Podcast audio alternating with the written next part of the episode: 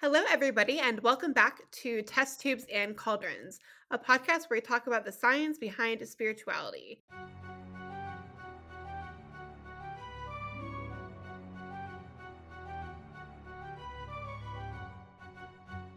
I'm Astra.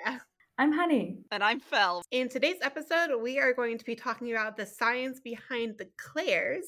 But before we go ahead and get into that, we're going to do our What Happened on This Day. It is currently Sunday, October tenth. Not a whole lot, but we did find something funny. And because it's late and I'm immature, we're going to go with this one. There was the death of George Frederick Dick. The first, he was an American physician and pathologist who, with his wife, Gladys Henry Dick, I'm sorry, that last name is just... Wow. Isolated the hemolytic streptococcus that was the result of scarlet fever and created a vaccine against it in nineteen twenty-four. They also developed something called the Dick test. Wow, that just sounds so bad coming out of my mouth. Which is a test to determine susceptibility or immunity to scarlet fever by an injection of a purified exotoxin from the bacterium that causes the disease. Using Koch's postulates, the Dicks show that scarlet fever is caused by streptococci. Bacteria were recovered from fever patients and then used to infect others, which is what confirmed this. And then the Dick test, which is a skin test, is rarely used today for, you know, ethical reasons. You can't just go around injecting people with exotoxin. But when it was used, it was there to measure host antibody response. And my immaturity is out for the episode. Not really. It'll probably come back. Oh, yeah. I mean, this one's going to be buck wild, so... Yeah, this is going to be a long one. So buckle in, pronounce Koch's postulates. Okay. Wow, that's, that's even worse. worse. Yikes. Anyways, all right, moving on. So like I said, we're going to talk about the clairs today. So I think as prudent, like we do most episodes, it is probably good to first define what a clair actually is.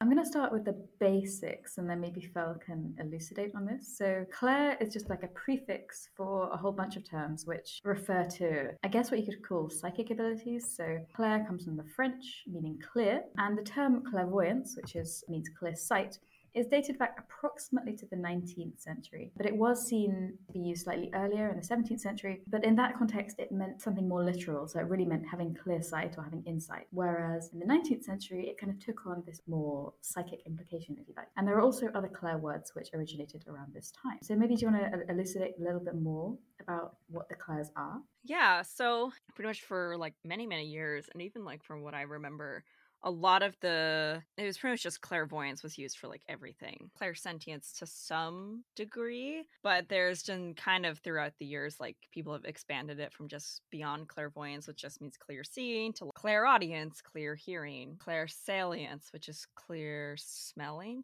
You type in like, what are all the clairs? And you'll get websites with fifty different ones, break them down. But for the most part, you pretty much just see clairvoyance used as a unanimous name historically, at least. Clairs are a big part of the witchcraft community, right? Especially the, I would say, new age quite a bit, but also even in a lot of like energy work and psychic work. But do you think there are abilities that overlap with the clairs or even can be misidentified with them?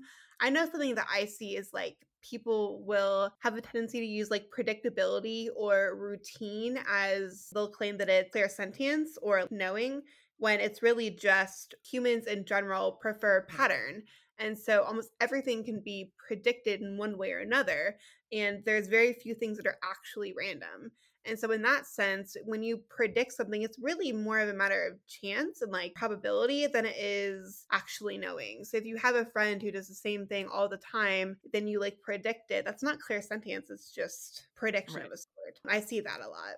Yeah, I think we'll probably get into this a bit later when we talk about the kind of scientific tests, but there are a lot of statistical errors, I guess, that you can think of that our, our brain tends to make that can be confused with clair ability. So that might be like confirmation bias, might be a clustering illusion, which is this belief that things are occurring non-randomly when actually they are occurring randomly. As humans, we are actually really bad at estimating like when things are truly random. Things like availability error, when you remember one outcome more readily than another. So kind of like a, if you've got sort of blinders on, you might think that you've seen something a particular number of times, but actually you haven't. And also an illusion of control. I think those are the, the key ones that might lead somebody to think they've had a kind of more psychic experience, but actually it is just an illusion. Alrighty, okay. I was very fascinated by the history of clairvoyance and how it's seen, and this is kind of, it got a little wild. I also apologize to anyone who speaks Hindi because I'm about to butcher some terms.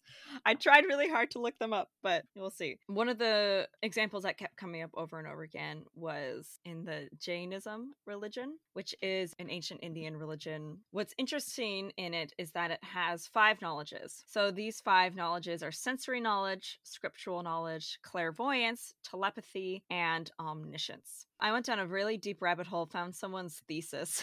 Like, just really, really went all out with this. Jainism promotes like telepathy and omniscience, it, which I thought was kind of fascinating. But then I, I was reading more deeply into it, and it is also deeply interconnected. It was deeply interconnected and still is interconnected to the idea of karma. Uh, the karmic particles block your ability to achieve things like telepathy and omniscience, which are of a sign not of enlightenment. There's a, a spiritual level of attainment. I think it's called Av- Avadhyan, which is basically the highest level of spiritual purity in Jainism. Clairvoyance is kind of a way to achieve this in a way. Like, it's, it's not like it's like everyone has the ability to be clairvoyant, but clairvoyance is neither here nor there. Like, it doesn't, it's not necessarily a sign of spiritual attainment, so it can help or harm. This I thought was interesting. It says if an individual had like a deluded world view, their clairvoyance would be false clairvoyance. This idea had existed in this religion since the B C E. It's very, very old idea of clairvoyance, which they specifically called, yeah, Av- Avadhyan, I think. I found different ways to pronounce that. Then I actually was reading a spiritualist text in French from the French thinker Paul Sédir. In his text, he actually mentions a lot of ideas that are found in Jainism. It was kind of funny to me because I was reading through this text and suddenly he starts talking about like Kundalini yoga and chakras and karma, and it's like this text from nineteen oh seven, and I was like, what is happening here? So it's very clear that this idea, which makes sense given the time period of the nineteenth century, that a lot of these Eastern philosophies were kind of being pulled into spiritualism, and we talked a lot about that in our Psychics and Paranormal episode, I believe, where we talked a lot about the sort of appropriation of the spiritualist community and just how the, the fetishization of the East and how some of these ideas kind of got intermingled.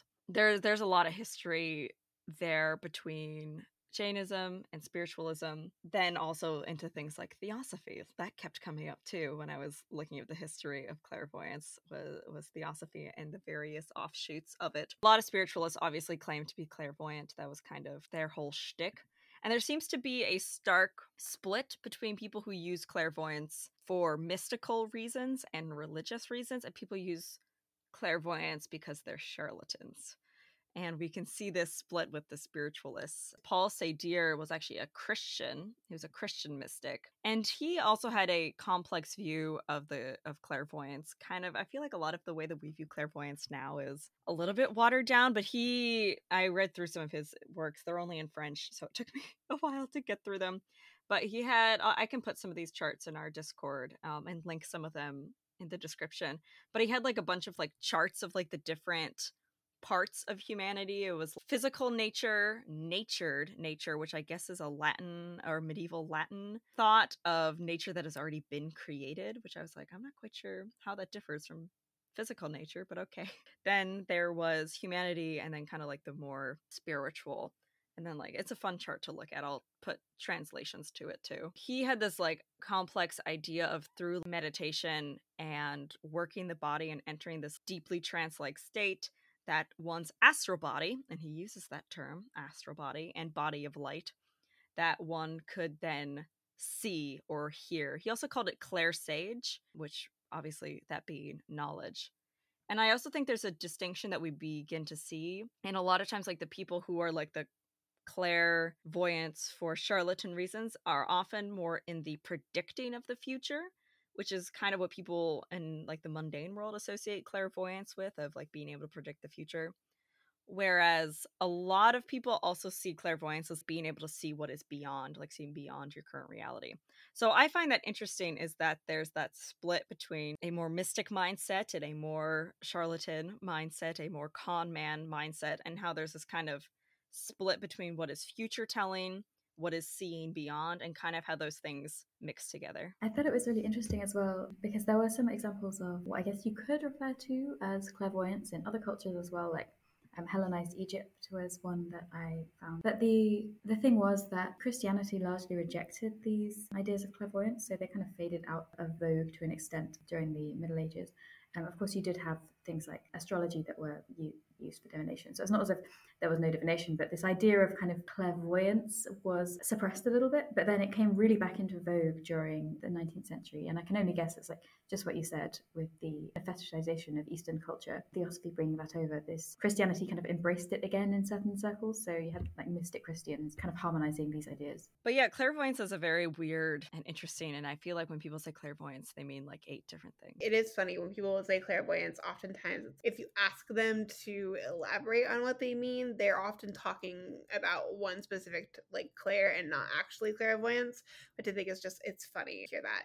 They'll say something and you're like, oh, it's like, what do you mean? And then they're like, oh, I actually mean this other thing. And I'm like, okay. So let's talk about each clair sense and break it down a little bit, and then talk about potential science behind it, if there is any, and our thoughts on it. So let's go ahead and start with one that we've already kind of touched on, which is clairvoyance. Like we've said earlier, it essentially means clear sight. There has been a question of debate of whether it's actually different to precognition. I think needs to be a distinction between remote viewing, which is often referred to as clairvoyance, and precognition, which is the viewing of events before they happen. But that being said, the term clairvoyance is sometimes colloquially used to refer to future sight, but it kind of like Fel explained, right? It depends on which camp you're really looking into. Are we looking at the kind of mystic side, where it's more of clairvoyance in terms of like seeing beyond the physical world or the mundane, or are we talking about clairvoyance in terms of like fortune telling and future, which seems to be more of a money making? Here's a quote from Psychic Witch uh, by Mat Auryn. Clairvoyance is experienced in two different ways, internal clairvoyance and external clairvoyance. Internal clairvoyance is the ability to see something on the screen of your mind. External clairvoyance is the ability to see an overlay of vision over your regular sensory sight. So he go in Psychic Witch, he talks about some clairvoyance is like your, some people view it as your mind's eye, almost like if you imagine something, which is hard to explain. But then the other form of clairvoyance is physically seeing something that's not there. That was also a distinction I had never heard before, but it makes sense that there is kind of, you know, you see those people on TikTok, or you hear about those people, and this has been going on forever, like even before TikTok, where they're just like, I saw I saw Apollo, and it's like, well, what do you mean saw, right? That's always a question. Do you mean like literally, or do you mean like in your mind's eye? And I think that gets confused with the clairs a lot. Kind of leading on from what Fel was saying about the different definitions, I think science also has some different definitions. And this has been an area of research for a little while, especially in the nineteen sixties, because there was real eagerness to use psychic powers to perhaps in the Cold War, and also for kind of military purposes. It was a, there was a real kind of emphasis on how it could be utilized and sort of commercialized, I suppose. It is kind of hard to test clairvoyance because the definition is so wishy-washy. So one method that is frequently used, forced choice experiments. So a forced choice experiment is basically used to assess both clairvoyance and precognition by making a participant choose a target among a set of decoys. So your target is usually randomly chosen. It might be chosen before the participant makes their selection of the target, so that tests clairvoyance, or after they make their selection, testing precognizance. So the hit rate for the correct target choice is compared to the probability of the choice being due to chance. And obviously, if they have a higher than due to chance, a parapsychologist might say, well, this is evidence that this person is clairvoyant. You can kind of see that this is really taking it away from the kind of more mystic view. This is really more about the ability to control that kind of clairvoyant sense and, and you know, remotely view something or predict something. It's, it, it's defined quite strictly. So these studies, along with the Gansfeld experiments that we mentioned in the Psychics and the Paranormal episode, are kind of the bread and butter of parapsychology, but they're not without their flaws. Uh, potential issues with experimental design include sensory leakage, feedback from experimenters in allowing individuals to cheat on the test, lack of proper randomization. We kind of mentioned in our tech episode how randomization is actually quite hard to get right. And then systematic issues like optional stopping. So this is when a researcher might run a trial lots and lots and lots of times until they get the results they want. Or stacking effects, where you have lots of participants and they're compared against the same data set, the target data set, and that can give you a kind of weird statistical artifact. So I kind of want to discuss a few of these trials and whether they had any merit. So the first one I found was testing of a controversial psychic under controlled conditions. And this trial included just one participant. His name was Olaf Johnson. Um, he was a Swedish-born psychic with some notoriety attached to his name, as well as reportedly being caught cheating during psychic trials at Duke University, something that the, this study author disputed at length, by the way. He also undertook telepathic experiments to space in nineteen seventy-one, where he tried to receive telepathic signals from the astronaut Edgar Mitchell aboard the Apollo fourteen. The trial failed. He did not receive telepathic signals from space. So we have a background for why they wanted to test this guy, because he had a lot of notoriety and was an object of ridicule for the parapsychology community. So they wanted to prove that he was actually a psychic. So he was subject to two hundred eighty-eight trials on this thing called the E S P Assizor. So E S P is extrasensory perception, which is kind of a thing that encompasses clairvoyance.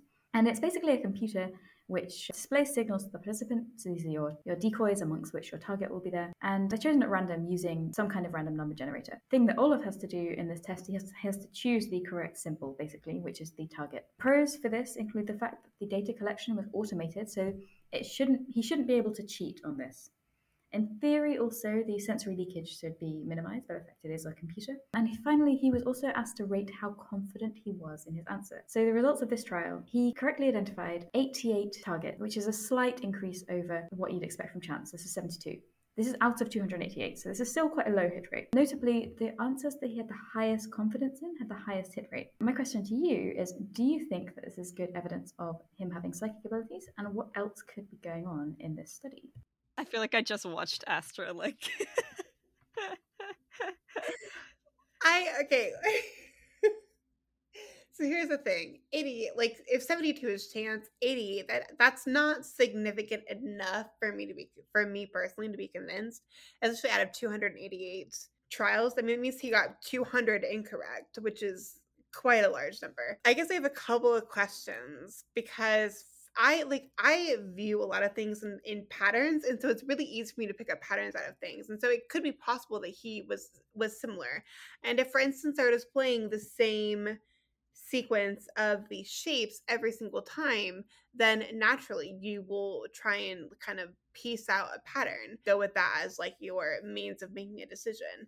However, if they shuffle the like the shapes for each trial, then that could make that more difficult. So then maybe there is more to it. I'm not convinced. Like I said, it's pretty close to random chance. So that's not doing it for me. So I'm curious to hear your thoughts. I don't know. I'm just not a big believer that it's something that can be forced. I feel like it's just something that kind of happens.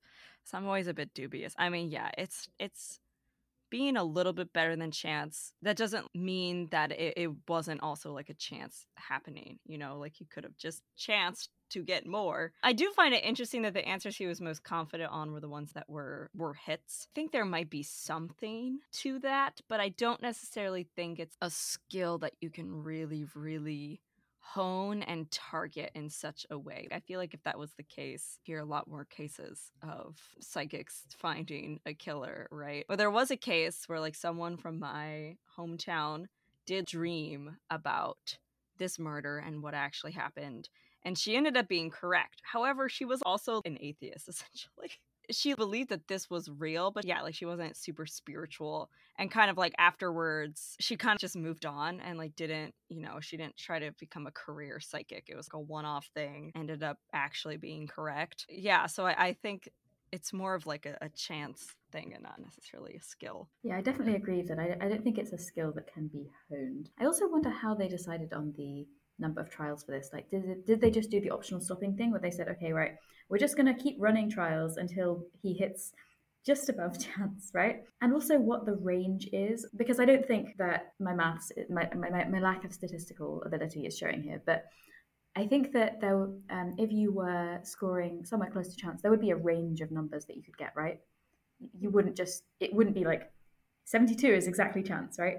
So I, I think that he's probably scoring maybe just outside that range, which is does test significantly, which with the um, type of test they use, but it's a lot of like fuckery with numbers to actually get there. Well, yeah, and like with the statistical analysis, I mean, like scientifically speaking, if you were to go to any paper and let's say that you're statistical significance was like only a couple of units above what like the random chance would be, nobody would consider that significant. Your paper wouldn't probably be accepted and you'd be sad and, you know, go do more research. Even if it's just slightly above, like that is not enough in accordance with like most kind of statistical like barriers to be considered relevant at all, which is kind of why it is even more questionable.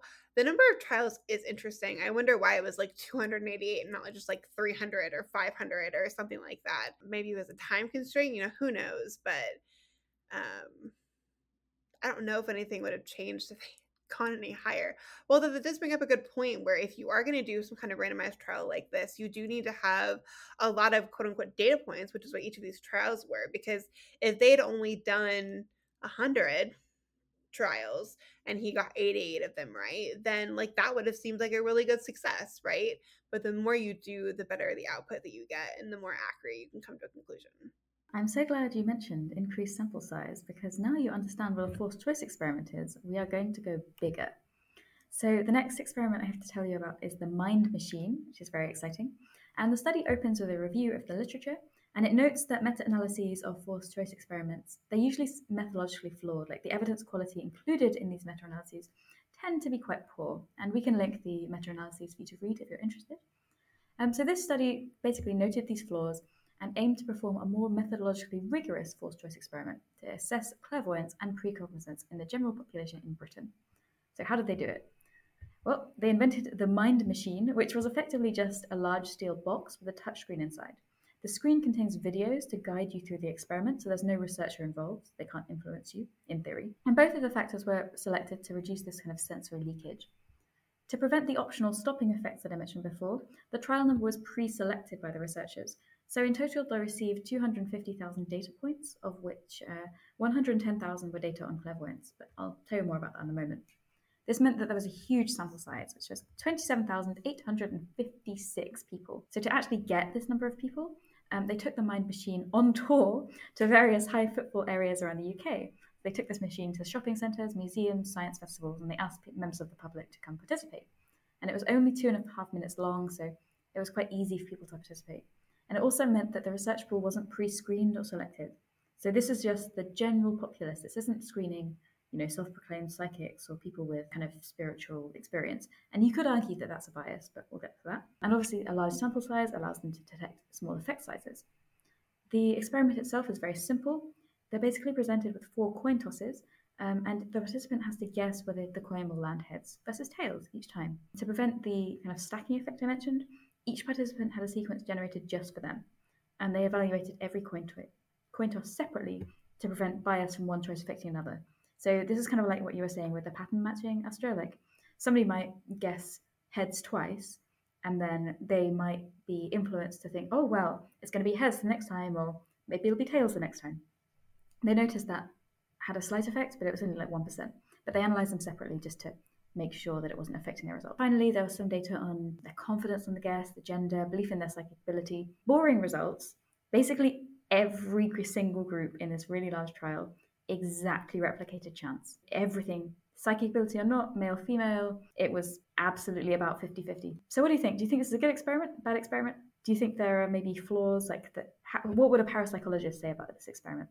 Wasn't there an experiment that we talked about a couple of episodes ago in which it was like a control group and like there was like the psychics and then there was like the kind of the, the non-psychics and they scored, didn't the non-psychics score a little higher, which I find funny. Honestly, I feel like every time they do these studies, they honestly always come out the same, same conclusions. I have yet to see a study that is remarkable enough that's like not, that hadn't been like obviously messed with. I honestly feel like they're just going to keep coming out the same. I do like that they varied or like they analyze each choice separately. So we don't have this kind of stacking bias that there could have been in the previous experiment. And in terms of testing the general public, yeah, I mean, you could certainly argue that like the general public maybe doesn't have psychic abilities. However, at the same time, if everybody is capable of clairvoyance, psychic witch suggests and has been suggested other places, then like shouldn't matter. Right? I mean, if everybody is capable of it, then we should see some kind of statistical data that would kind of confirm that, or not even confirm, but like support that hypothesis. But the fact that everything is random chance amongst all these groups, it just, it to me suggests that it's not a thing. I think Fella, it kind of hit the nail on the head on what I actually think with that. It's like you read my mind. Ooh, psychic. There you go, Fella, you're psychic. I guess we'll see that in a second. But yeah, it's it's more of a thing, thing that happens when you're not expecting it. And if you try to force it to occur, it like it won't. But even then in this experiment, right, it was super random. People just like did it. They weren't trying to force anything to occur, and it was still random chance. So yeah, I don't know. I people continuously test these things. The results are always the same. I don't know that there is a way to like definitively study this. Their experiment seemed good. I mean, it was like well planned, clearly. The fact that they didn't include just psychics, well, you know, I don't know. I would have kind of, I think, preferred to have a psychic group and a control group just so there could be like more defined lines, but they did analyze each group individually and separately, so that kind of makes up for it in a way. So they discussed this and they kind of came out on the side of the the non-believers, but they, they did say one argument that could be made is that this environment is not really conducive to psychic experiences, which I, I agree with. Like if you go into like a, a, a small metal box for two and a half minutes in like a shopping center, I, d- I don't think that you're going to be like attuned to your higher self or, uh, or whatever else. I mean, I don't personally believe that psychic abilities are something that you can control, and I think that this is evidence of that. Yeah, I think you could reasonably make that argument that it is not exactly the most conducive environment. But then what counts as a conducive environment? Because like, let's think about psychic shops and stuff, right? I mean, that's an environment which is like enhanced to to bring about that kind of trance state, to like make it easier, I suppose you could say. But most people, when they have these kind of psychic experiences, at least when they report it, they're not in that kind of environment. I mean, trance state is one thing, but you hear people talking about how they like saw a shadow while they were walking along the street. It's not necessarily in environments that are conducive to psychic abilities. So even that in and of itself, I think is, it's a reasonable argument to make on the side of psychics, but at the same time, I don't think it's like a full explanation, because a lot of people have experiences that are, and they aren't in conducive environments to do so. There is a mention in the literature, and also in a study that we'll bring up later, emotional experiences might be more inclined to appear in psychic experiences. So, I mean, you can see this with maybe people having a psychic experience related to somebody who has, you know, died or gone missing, or if they're themselves in an emotional state. Rudolf Steiner mentions in his writings on clairvoyance that the emo- your emotional state can actually influence how you perceive what he, he refers to as the spiritual realm. So I think you can make an argument that there are certain states which maybe are more conducive to these experiences, but as to whether that's going to help you with a coin toss, I just don't think that's the case. Yeah, that's fair. Are we going to do our experiment? Yes. Okay, so we're going to try this for ourselves, basically, and do a little experiment here on the podcast. I don't, how does this work? All right, I will open it up. Okay, so there are, so on the side, you open up the link, and you see procedures.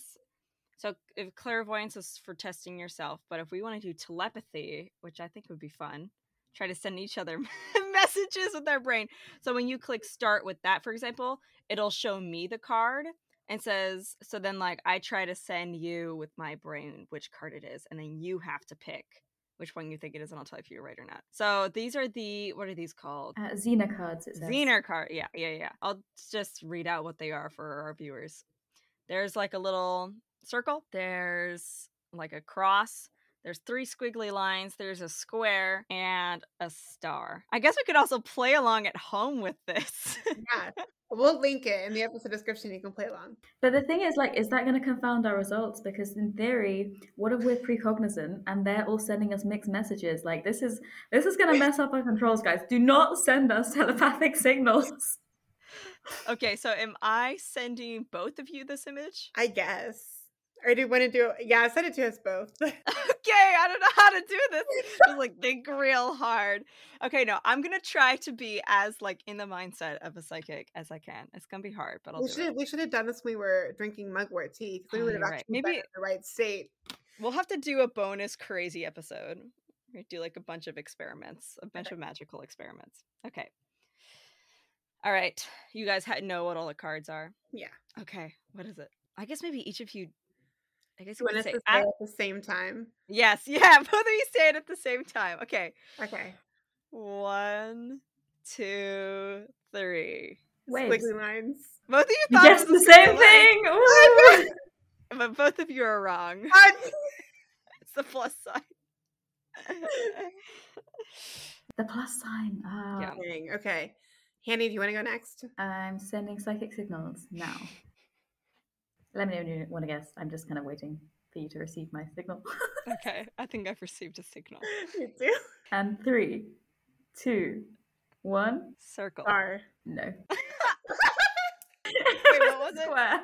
It was a square. Okay, but star. You know what? I was between square or circle. I couldn't, or square or star. I couldn't decide. Oh. Star.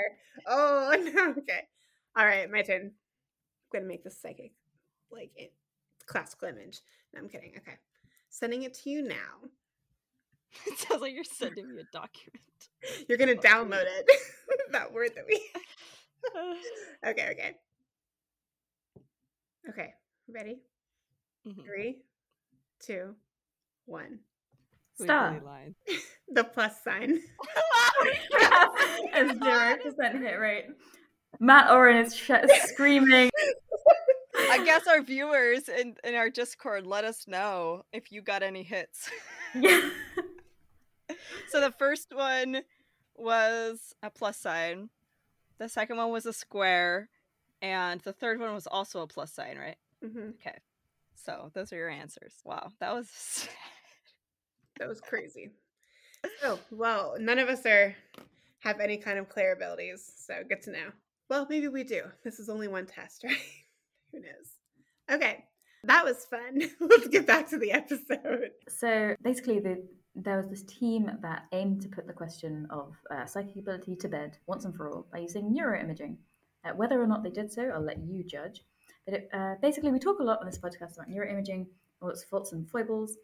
And this is, if you don't know already, um, usually something like fMRI, which utilizes magnetic resonance to look at blood flow or glucose usage in particular parts of the brain. By scanning people while they perform particular tasks, we can gain insight into which regions of the brain might be active and therefore important in certain processes. It's a field that's fraught with controversy, though, with some critics going as far to call it modern phrenology, due to poor standardization between studies and the lack of granularity in the technique used. With those details in mind, let's examine the next study, which queries which, what neuroimaging can tell us about the clairs. So basically, they, their supposition for this study was that if psi exists, it must occur in the brain. And you might disagree with the statement, but this is the this is kind of their kind of materialist paradigm. This is what they're saying. It must be testable. It must occur in the brain. And so neuroimaging, in theory, should therefore be more sensitive than indirect behavioral measures like we've discussed previously. So in this study, they used fMRI, which looks at blood oxygenation levels and kind of tells you how much areas of the brain are respiring. So basically, they kind of did the experiment that we just did, except one person was in the fMRI machine, and so they are the person guessing. And then there's somebody outside the fMRI machine who is playfully, this, that's how they describe it, um, sending an image. They didn't use the image that we, the images that we mentioned, though. They sp- used specific images which were emotional, because as I mentioned, there's this idea that emotional closeness might promote psychic ability. And finally, the the senders and receivers had high emotional closeness. So some of these were identical twins, some were sisters, some were roommates. There were sixteen pairs in total included. But they think the idea was that they're supposed to be close enough that they can sort of talk to one another telepathically. And so the individual was shown, was actually shown an image. They were asked to, to to guess whether they were being telepathically communicated with, basically, I think. So the hypothesis is that their brain should show different activity if they're shown a kind of a psychic stimulus, so the image with the telepathic signal, versus a non-psychic stimulus, so just the image. Again, really boring results. It pretty much everybody showed exactly the same results, whether or not they were receiving a psychic signal. There was one person who showed lower activation when they were not receiving the psychic stimulus. But because this is just one person in a whole group of thirty-two, this might just be an artifact, might be something weird with their brain. They might be thinking about something which is kind of affecting their decision-making process. And also they guessed pretty much according to chance. So the, the authors refer to this as the strongest evidence yet against psi abilities. So what are your thoughts? Do you think that this is like really strong evidence like they claim? Or do you think that this is maybe overstating the study's abilities? In all fairness, the psychic uh, community, I think we need to say something about the fact that, like, I can't believe I'm saying this, But depending on how you depending on how you think the signals are are actually being sent, like what means I guess they take to like go from one person to another, you could argue that the signal is somehow being disrupted by the fMRI machine, right? And so it's not actually being able to be transferred from one person to another. So in fairness, that could be what's ha- what happened, and that's why it's random. Like it turned out to be random chance. I think that requires us to get into a discussion of energy in a non-scientific sense, and also pull in some stuff that shouldn't exist in terms of science, um, and psychic ability and telepathy and all of that. So I won't get in. I won't get into all that. But that is one explanation. That is like a, I'm sorry, psychic community, we didn't think about this type of deal.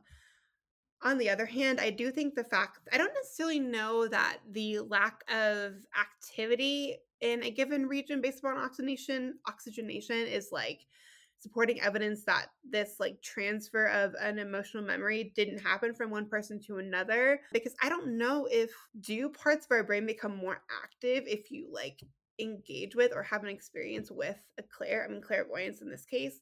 I don't necessarily know if that would actually happen, because it's not like it's a chemical distinction or anything, right? It definitely seems like it's more mental in nature. I mean, theoretically, I suppose you should see that on a brain scan, like some part of your brain light up, but I don't really know if that's the best way to measure this kind of thing. Of course, I don't have an alternative suggestion, so, you know, maybe they know more than I do probably in this this uh, realm. But yeah, I, I did find it interesting that the identical twins, nothing happened, because that's like the thing that everybody tries to prove, right? Is that identical twins like have some kind of psychic connection. It's an interesting study, and I don't know if it's the strongest evidence, but it is some evidence suggesting that this isn't this isn't the case.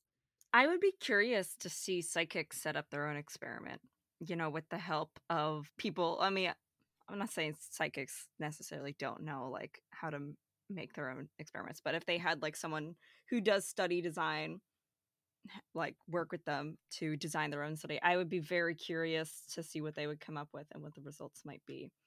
Yeah, because I feel like we've had the same experiment over and over again, and it's usually like skeptic proves their point, which like I do think there is, you know, I mean, I stated kind of my beliefs in that, like I don't think it's a skill that can be honed, but on the other hand, skeptic proves the belief is already like confirmation bias happening. So I would be curious to see psychics do their own.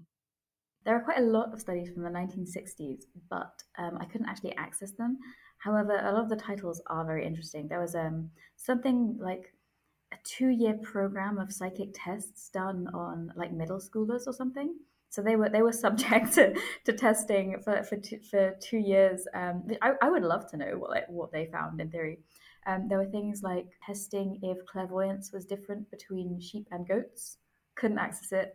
Absolutely fascinated to know what the results were. But I think the reason that um, I didn't include some of the more recent ones is that the methodological design is just bad. Uh, um, so I guess, yeah, it's it's difficult to find a good study that is run by a parapsychologist. My apologies to parapsychologists out there. But yeah, it's it's just not something that's easily testable, I think. Yeah, it's a hard thing to test. I mean, I don't know if there is a good way to do it.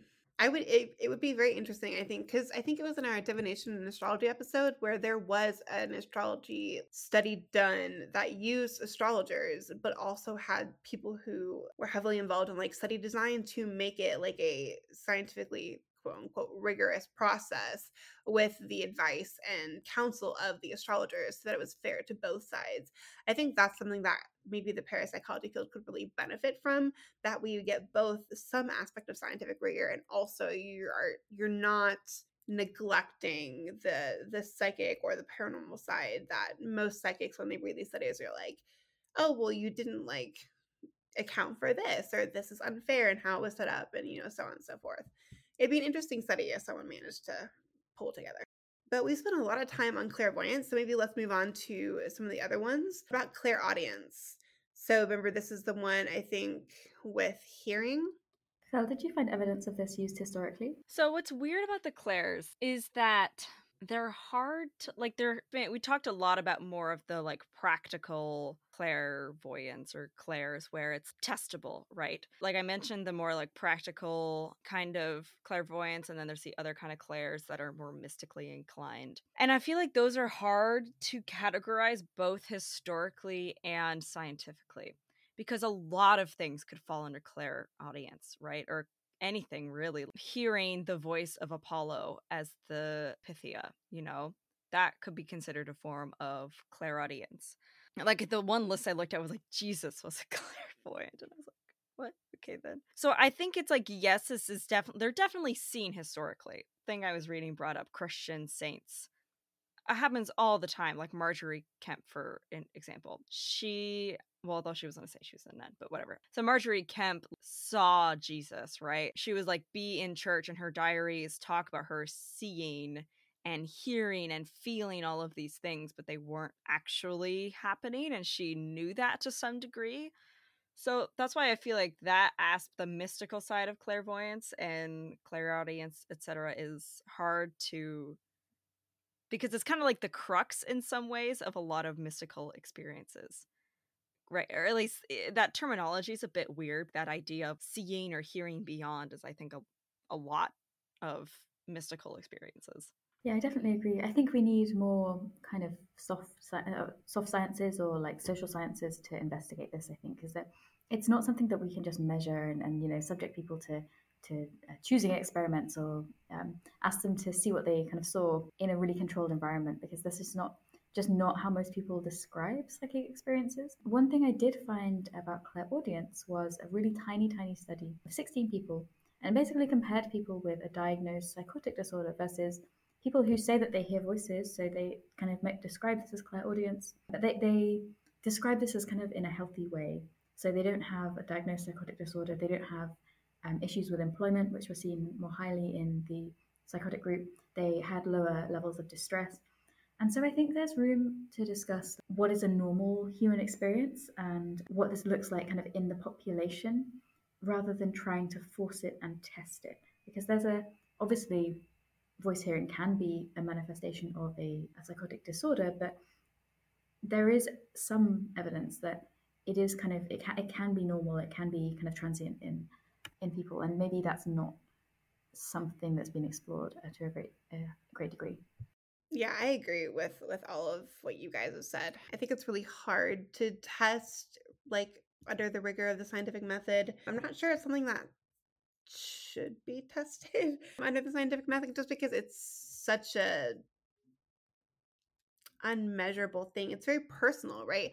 I think a lot of like the clairaudience and the one with with the smelling and and this, all of that, I th- a lot of it is very personal, I think, and so I think it it lends itself more to confirmation bias than it does anything else, or this thought where like you maybe you you've been thinking about something, and so then you experience something related to it, or you know, you were missing a family member who passed, and maybe the next day you smell something that like reminds you of them, and so it's kind of, I think it lends itself more to confirmation bias than anything, which is where people I think really need to be really careful. But Hannah, you brought up a good point about like the mental health and everything. I think that is something that we as a community need to be super careful about, not letting mental health disorders be kind of blanketed and called a clair um, sense of any kind, when it's really just our brains being being weird and doing some shit. Like, be cognizant of that when we're talking about the clairs. But don't automatically assume that just because you experience something it's it's is spiritual in nature. I always recommend looking at mundane reasons first. But enough of my ranting about that. Let's move on to the next one, which is clairsalience. So that's the one where it's our ability to smell. Yes? I completely failed to find very much about this. That wasn't like people's blogs. um, when I, I'm not saying that, you know, those people's experiences are invalid, but I couldn't find very much about it being investigated scientifically. I couldn't find much of it, um, much evidence of it in history, maybe because the kind of clair term was only adopted in kind of nineteenth century. I know, I'm curious to hear your thoughts. Like, I think that the link to sort of olfactory sensations maybe could imply a link to memory, because smell, I think, is very highly linked to memory. And so the idea of that kind of triggering um, sort of a almost like a vision in your mind. That's not so difficult to understand. But other than that, I couldn't really find much about this in the sort of broader sense. Yeah, you brought up a great point. It was actually something I was going to talk about, which is that like smell is associated with memory in, in many ways. It's why people tell you to spray something on your wrist or chew a certain piece of gum when you're studying and then do the same during a test, because it helps memory memory recollection. Like that's that's a, a valid thing, and it's been a scientifically like confirmed methodology. But I think the issue that I have with clear salience specifically is just that, again, I think a lot of it's confirmation bias, or things like something I had with my friend where she smelled smoke from a cigar, and her grandfather, who had died a couple weeks prior, like used to smoke cigars pretty regularly in the household. Um, but it was like actually coming from this guy who was smoking a cigar around the corner that we couldn't see. And so it's one of those things where like I just think clear salience especially is something that can be so influenced by your environment that it would be hard for me to actually consider it to be real, just because of how easily influenced it is. So there's an exercise in Psychic Witch about kind of how you strengthen this Claire, right? And it, it basically is like a blindfolded test, I believe. And it has something to do with like blindfolding yourself and then like trying to, you you smell the the smell, right? Something strong, say mint. And then like a couple minutes later, you try to remember, like you try to recall the feeling of that smell, and like you gradually work up and up until you can just like do it. Uh, this is the one I struggle with a lot. Uh, Mat Auryn's Psychic Witch actually does have some, you know, I have some issues with it. He does have some like actually really interesting tests that are helpful for like exercising the mind's eye, whatever you want to call it. Clairvoyant, he calls it the clairs. I call it the mind's eye, whatever you want to call it. That's actually kind of like helpful for embodying experiences, which I find really interesting. For me, clairsalience or whatever, trying to recall smells is impossible for me, which is funny because I'm really sensitive to smells. So I find that very interesting. I actually find that really funny because I'm, I don't know, maybe I've not mentioned it on the podcast before, but um, I collect perfumes. And so like smelling things and like recalling notes is something that I do like every single day. I've never had a clairsalience experience before, but um, so I don't know if the testing is just not working, or maybe I'm just not particularly psychologically, uh, psychically sensitive. But yeah, I think it, I think it is interesting, and it's also definitely a skill. It reminds me of uh, people who go on this, like, have you ever heard of people being employed as like wine tasters and things, and they have to go through like really intensive courses of, of smelling and like separating things out? It's yeah, it's it's very very um, intensive. There's a YouTube channel called Epicurious, and they have a series where they have like um, experts in their fields come in and do like wine tasting, and they have to pick out like which one is the expensive wine versus like the cheap wine, or the expensive coffee versus like the cheap coffee. And that's always really interesting to me, because a lot of times they'll like smell it before they taste it, and based on the smell alone they can usually determine like which one is which. And does that come from olfactory recollection? Maybe, I don't know. um Probably, I would imagine, like, if it's connected to memory. I will say there are some studies that are that don't look too favorably in sommeliers' directions. Like, there was one where they were trying to, they, like, altered the color of, like, red wine and white wine, and they were not able to tell the difference. There was other ones where they added, like, fake notes into things. There's also been uh, studies done on, like, how much someone can actually taste. You'd be like, this has notes of this, but can you actually taste it? Um, so that's actually, those are those are always really interesting. I think that also speaks to the fact that a lot of our senses, they work collectively, right, as a whole to produce an experience. And so when we're talking about clairsenses in a, in a similar fashion, I think they work collectively as a whole. And I don't necessarily know that one person in particular will only experience like one clair in kind of the the fullest fashion.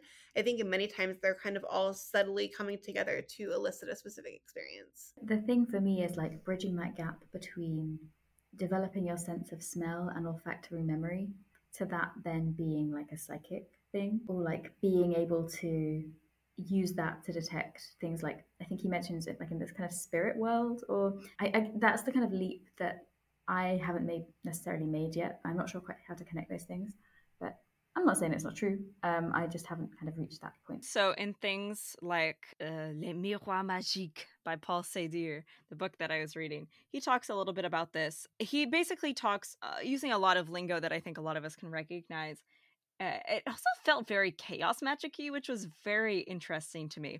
and that one needed to silence the mind. He kept kind of talking about that, that one needed to silence the physical mind so the spiritual mind could then perceive these things. He talks a lot about silencing the mind through meditation or Kundalini yoga, which he did bring up, which was weird to read in a book from nineteen oh seven, and doing entering a state of ecstasy, for example, through various techniques, and then like learning to separate them out in these extremes. So started with noticing your physical environment, right? Like very much in your ego, noticing your feelings. And then on the complete opposite side, out of your mind, in trance, like totally not physical. And then slowly being able to kind of control the mind. He called it the fields of the soul, the fields of the mind. That was a word I had trouble translating, which I found interesting, of like going going into the fields of the mind, he said. Yeah, almost being able to tame it in a sense.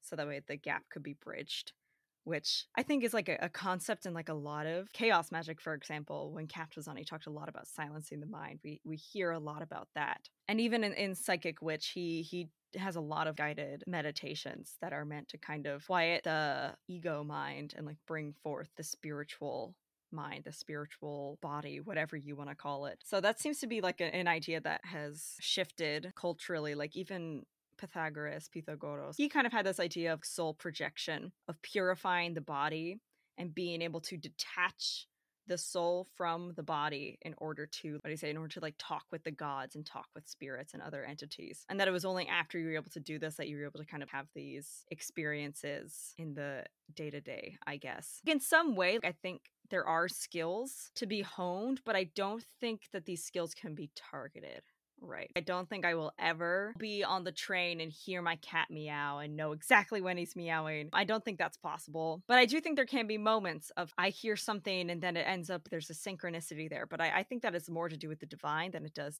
to do with my own skill set. I hope any of that made sense. No, actually, it, that made lots of sense, actually. It kind of bridged the gap a little bit for me. And also, I, I agree with your point on the divine. I feel like that's also been my, my experience. Okay, so let's maybe quickly touch on the last one, which is the um, clairsentience or claircognizance.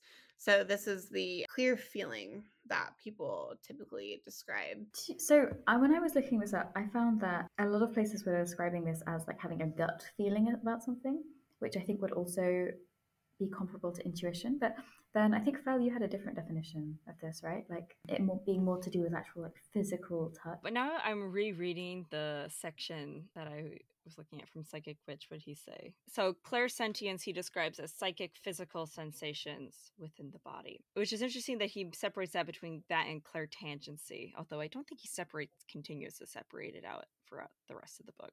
So I think with the distinction that he's making there, is that clairsentience is because emotions are physically based, right? It's it's not just like everything is, things are based in your body, even though people kind of forget that.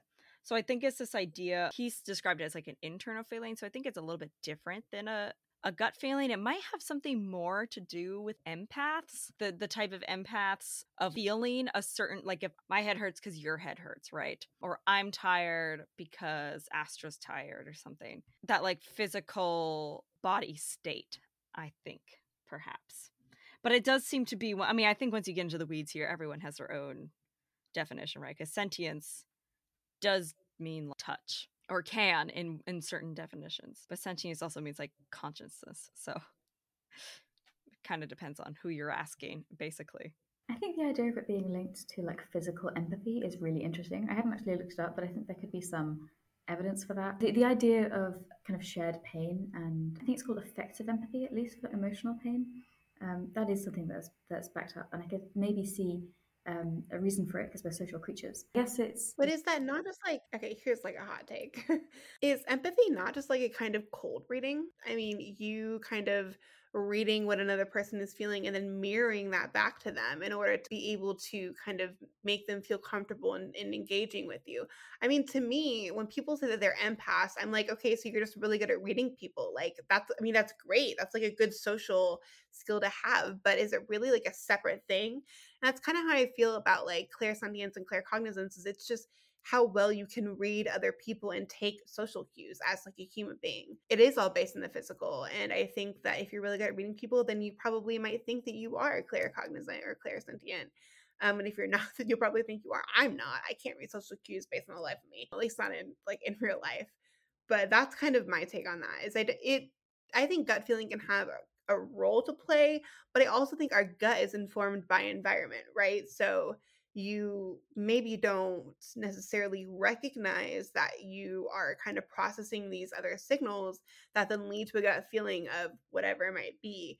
But even that, it's coming from your environment. It's a kind of reading a person or a situation that then leads to a feeling of what you need to do. I guess I'm just thinking yeah. of like how you would separate empathy from like clairsentience. So I'm thinking maybe it has to be like a time gap. So maybe if I like wake up at like five in the morning and then I have a like clearly clear image of Astra in my head and I have a splitting headache. And then I, I check my Discord like at, at later on when I know that she's awake and I find out that she actually hit her head yesterday. I'm like, oh my God, like that I think would be more psychic. Whereas I think if you're just mm-hmm. reading somebody's emotions, like that is, yeah, maybe a little bit more mundane in nature. I agree. Like there are definitely, like I'm really good at predicting situations. I've had some people be like, who are like woo, who are like, oh, are you sure you're not? I'm like, no, I'm just traumatized. That's why I'm really good at it.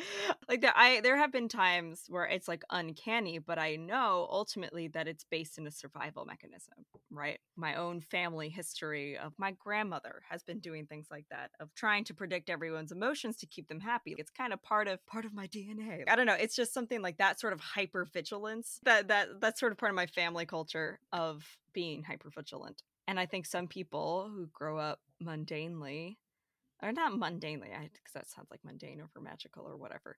Um, people who grow up in a in a healthy environment or a stable environment are often not that way. Or if they had like in even if you grew up in a stable environment, if you had like a traumatic relationship of any sort or a traumatic situation of any kind, that hypervigilance sticks with you. And you don't need to have P T S D to have hypervigilance. Hypervigilance is just a symptom of P T S D, but hypervigilance is just sort of something that happens out of trauma. Which yeah. I actually think leads me to another question, which is whether the if someone maybe experiences one clairsense more than another, is it simply heightened perception based on traumatic experiences in the past, or is, is it actually psychic and or like divine interference? I mean, that's the other, like if you really take a purely kind of physical or even energetical model into perspective here, you could argue that all of the clairsenses are simply senses that have been heightened based on past previous experience. Hmm.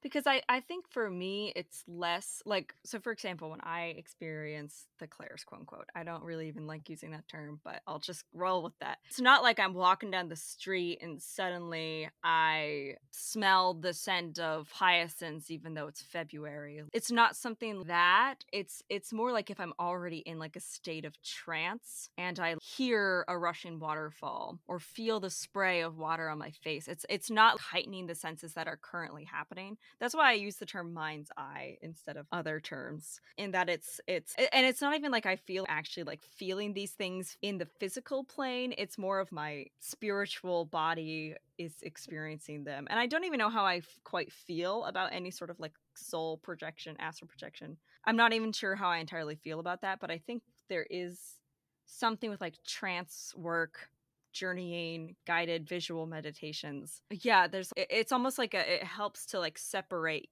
you you from your current like reality and into a more spiritual reality. Yeah, if anything, it's almost, this isn't the case for all trance states, but it's almost like it separates you from your your physical senses, right? In some ways. So you're it's almost like your your sort of mental senses are, are heightened because you can you've quieted the the, the physical ones. So that's kind of like almost yeah. like the opposite of what Astra was saying, which is quite interesting. But to counter, to counter you here, yeah, doesn't that, I'm playing devil's advocate, just, just so everybody knows, doesn't those kind of memory, like that feeling of like water spraying on your face or like seeing a waterfall in like your mind's eye, that stems from previous experience, and you're essentially, I mean, it's, it's memory recollection. You know what it feels like, and so then your brain creates the sensory experience for you in that particular moment. So is it the clearest, or is it just your brain taking what you've experienced, what you know, and applying it in a less like real situation? Yeah, no, I mean, I think I think you're right. I mean, in one of the Discords we're in, people always say all magic is LARP, right? um, and like there there is something to that though. If you've ever, so like I grew up as like I went to a theater arts high school. And so we grew up doing like a lot of visualization exercises.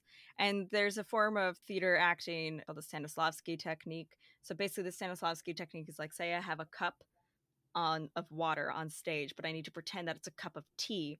I use memory recall to like visualize like, like blowing on it and like how my body interacts with a hot cup of tea, even though the thing I'm touching is cold. So that's why I don't think it's like, that's why I don't really like the terms clairaudience or clairvoyance. Like I, I prefer to use the term mind's eye, because they are all stemming ultimately from my mind's experience, right? Or my experience. It's so hard to describe because I feel like I'm treading into territory of like, what is the divine? I kind of see like the divine comes to you in a way that is most familiar to you, right? There are thousands of sounds we've heard throughout our lifetimes, thousands of things that we've felt and touched. So I don't necessarily think any of it is like new. It's it's not beyond. That's why I don't necessarily like about clairvoyance or clairaudience. It's not beyond, it's within, which is why I use mind's eye instead of any other term. Does that make sense?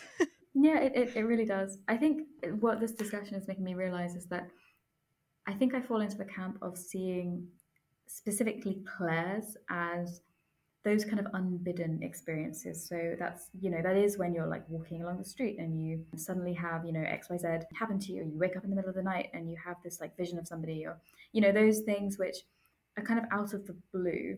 Whereas I think that trance work and journeying, I know that people refer to them as clairs, but I think that them are slightly different. They may, maybe are influenced by the same things if you believe that they are divinely influenced, and I think I personally do.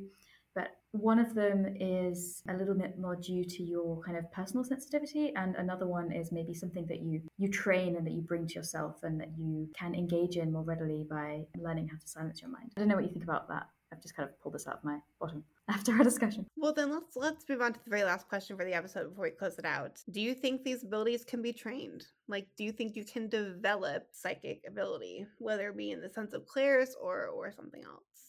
Yeah, so what I'm taking away from this, just from this discussion, is kind of similar to Henny in that I'm realizing that I often use the clairs to myself and to others as a shorthand for what I actually mean, because I don't think true wake up in the middle of the night clairvoyance can be trained or targeted.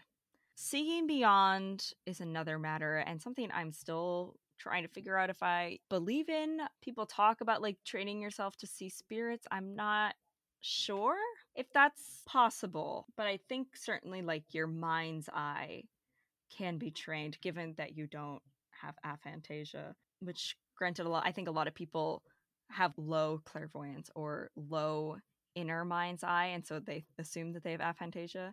I have a very weak inner mind's eye. I'm I suck at pulling up visual re- memories of things, but I am great at touch, sound, and taste, which is weird. Um, so that's just a sidebar. You might you might just actually be good at visualizing a different sense and, and not visual, because I suck at visual. I think yeah, I think it's it's a case of terms being all lumped together. Clairvoyance itself means like eight different things. And then you have mind's eye, visualization. I feel like they all get lumped together. And now, yeah, I feel like I've come away with more questions this episode.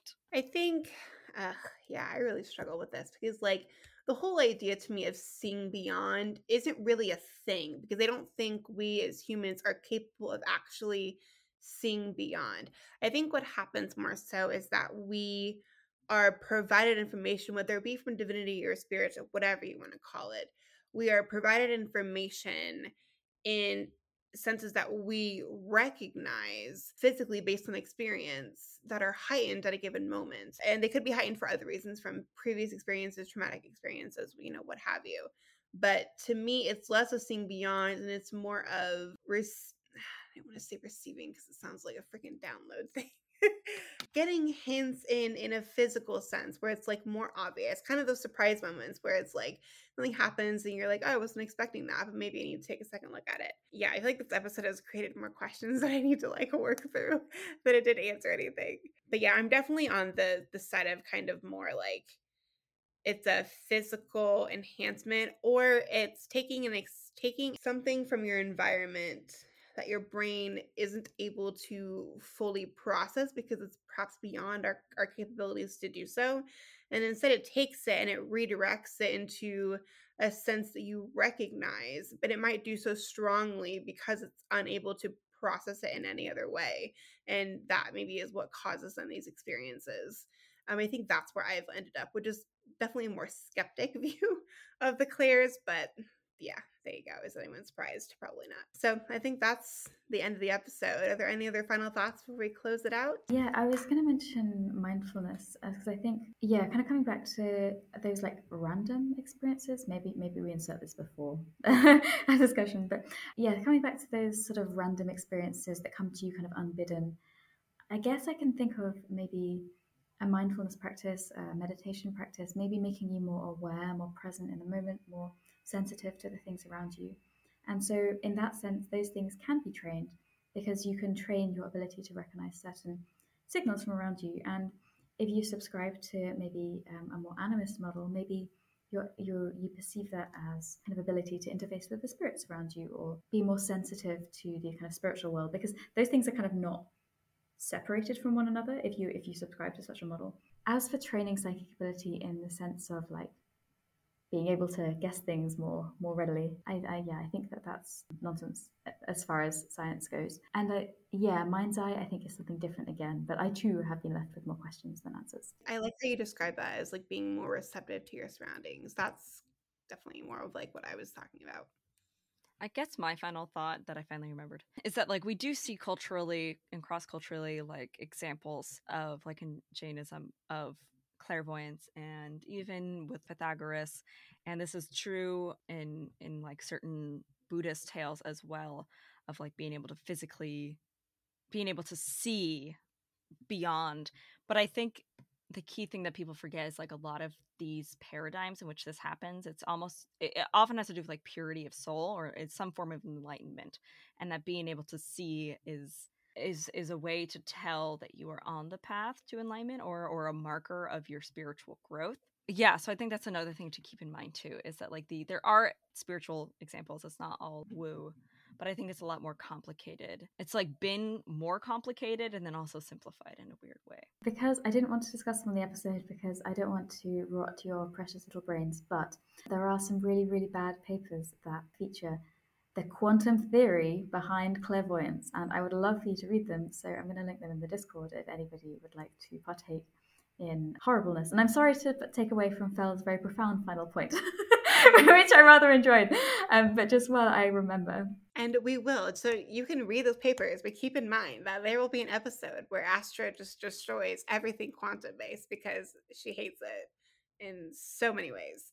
Uh, but that's for another episode at a later date. So thank you so much for sticking around. We really appreciate it. This was kind of a long one. If you haven't already, you can join our Discord, which will be linked in the episode description, and follow us on Instagram for updates on when episodes are being posted. We also usually give little hints a couple days before we post an episode about what it's going to be about, if you want to kind of try and guess where we're going with things. But until then, we'll see you next time. Have a great day, everybody.